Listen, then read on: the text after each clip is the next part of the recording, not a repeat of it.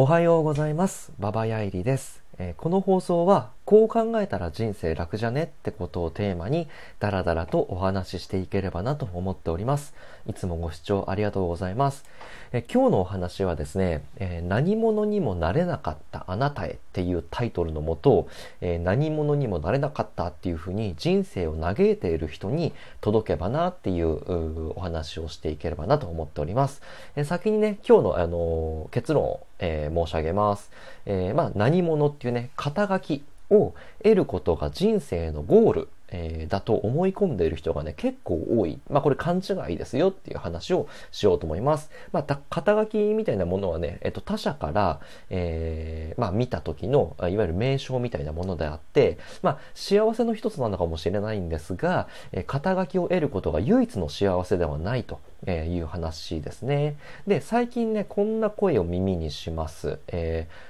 まあ、大人になった、え人がですね、まあ、何者にもなれない自分に、まあ、悲観してますとか、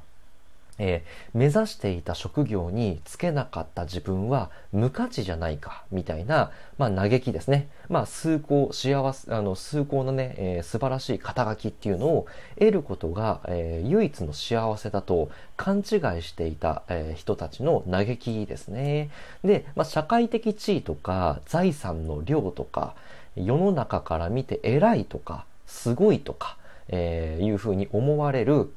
まあ、いわゆる俗に言うステータスみたいなものに分かりやすいからね、え人は、人はね、え夢を見がちなんですね。で、そういう人がね、えーまあ、あの、夢だったり、肩書きだったり、えーそういったところに、えー唯一の幸せを見出して、えそれを追い求めて、で、それが結果叶わなかった、みたいな、生きる屍みたいな、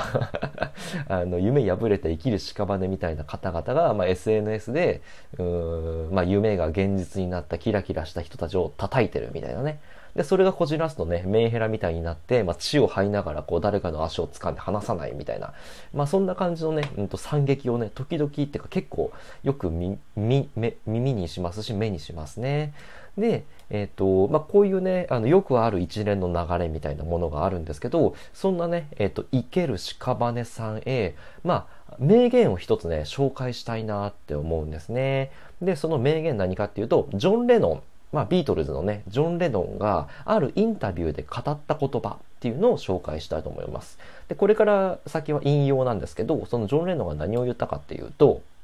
言いますね。えー僕が5歳の時、母親はこう言っていたと。えー幸せこそ人生に必要なことだってねと。で、ある日、学校へ行くと将来の夢を尋ねられたと。で僕は、ハッピーとだけ書いたと。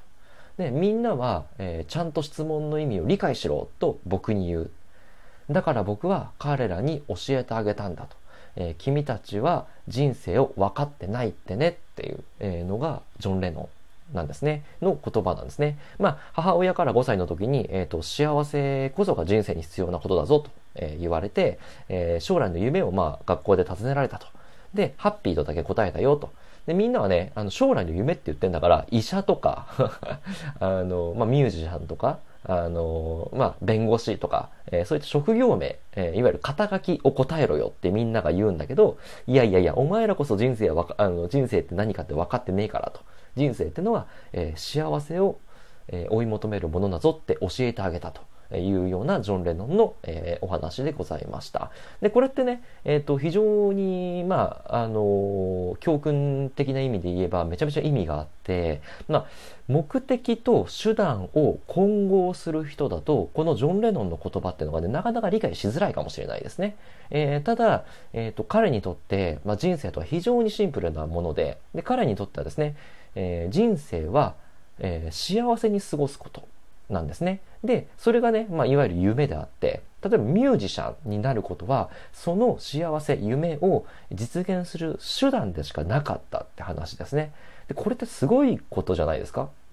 あの、ジョン・レノンって言えば、まあ、誰もが知ってるビートルズのあの一メンバー、ミュージシャンで、まあ、地位も名誉も富も、まあ、基本的に全て、えー手に入れた人物ですよね。えーただ、そんな人、そんな偉大な人の根底にある人生観っていうものは、ただ純粋に母親が言った通り幸せを追い求めたに過ぎないってね、非非常にシンプルなものだっていう話ですね。で、彼が、まあ、生前手に入れた、まあ、偉大な肩書き、ミュージシャン、ビートルズとかね、世界一有名なミュージシャンっていうのは、幸せを求める旅路で拾った副産物、手段、えー、にしか過ぎないんですね。で、えー、最初の話に戻るんですけど、まあ、何者にもなれなかったあなたへと。えいう中で言うと、まあ、何者とかっていう、え、肩書きを追い求めるその人生に、まあ、またはね追い求めてきたその人生に、え、幸福度という尺度は、えーと、ちゃんと存在していたかって話なんですね。であのもしあなたがなりたかった何かになれた時、え、または、え、あなたの追い求めていたストステータスを、え、手にした時、えー、に結局自分がどれだけ幸せだったかまたはどれだけ幸せになれるのかとか、えー、もっと言うと大切な誰かをどれぐらい幸せにできるかっていう幸せの尺度でちゃんと測ったかって話なんですね。うんと、まあ、例えば弁護士になりたいっていうふうにした時に弁護士って基本的に社会的地位が高いじゃないですか。名誉あるうんとまあ職業ですよね。で、そういった名誉っていうもので、えー、測って、自分がそれになったら本当に幸せかっていう幸せの尺度でちゃんと測ったかって話なんですね。で、例えば、役者になりたいって言った人が、まあ、えー、まあ、役者になって有名になりと、えー、で、お金を稼ぐってなった時に、まあ、有名度、知名度っていう尺度だったり、お金だったりっていう尺度で測ったんでしょう。だからそのあの役者という夢を選んでおったんでしょう。それ自身はすごく素晴らしいことなんだけど、そういったお金とか知名度とかって尺度で測る以前に、それになることで、またはなることを目指すことで、えあなたが幸せになれたかっていう幸せの尺度でちゃんと測ったかっていう話なんですね。でジョン・レノンは、えーと、幸せという一つの価値観で、えー、全てを判断して、えー、手段としてミュージシャンというものを選んで、えー、自身が幸せになったっていう話ですね。これ母親から教えてもらったってなかなか深いですよね。で、結論をね、繰り返します。えっ、と、このジョン・レノン理論っていうものは、まあ、もちろん僕らの人生にも転用できるって話なんですね。で、あの、最初にも、あの、言った通り、肩書きってのは、所詮他人からの評価の一つでしか過ぎないんですね。たとええー、何者にもなれずとも、えー、きっとあなたにはすでにね、手にした幸せがあるはずなんですね。もしくは、すぐに手に入れられるような身近な幸せというのが転がってるはずなんですね。で、まあ、もしくはね、え、ー、と、特別な地位につかずとも、まあ、大切な人っていうのを幸せにできる、え幸せにする術っていうのは全然あるはずなんですね。えー、まあ、要は肩書きにこだわりすぎるなよって話なんですけどね。で、まあ、そうやってね、個々の幸せを追求していった旅路で、まあ、気づくと手に入れてるっていうのが、あのー、まあ、肩書き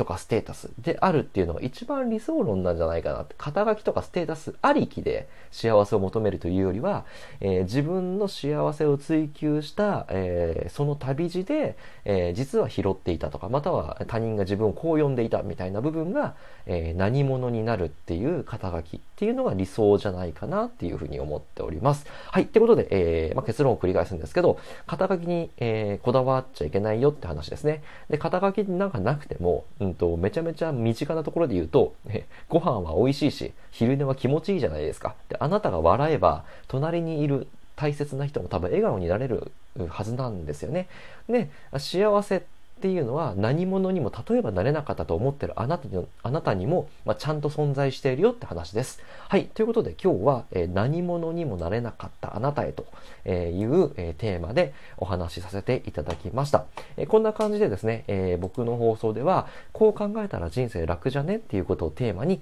ダラダラとトークしております。えー、Twitter とかブログでも同じようなことを、えお話ししておりますのでよろしければ合わせて見ていただければと思います。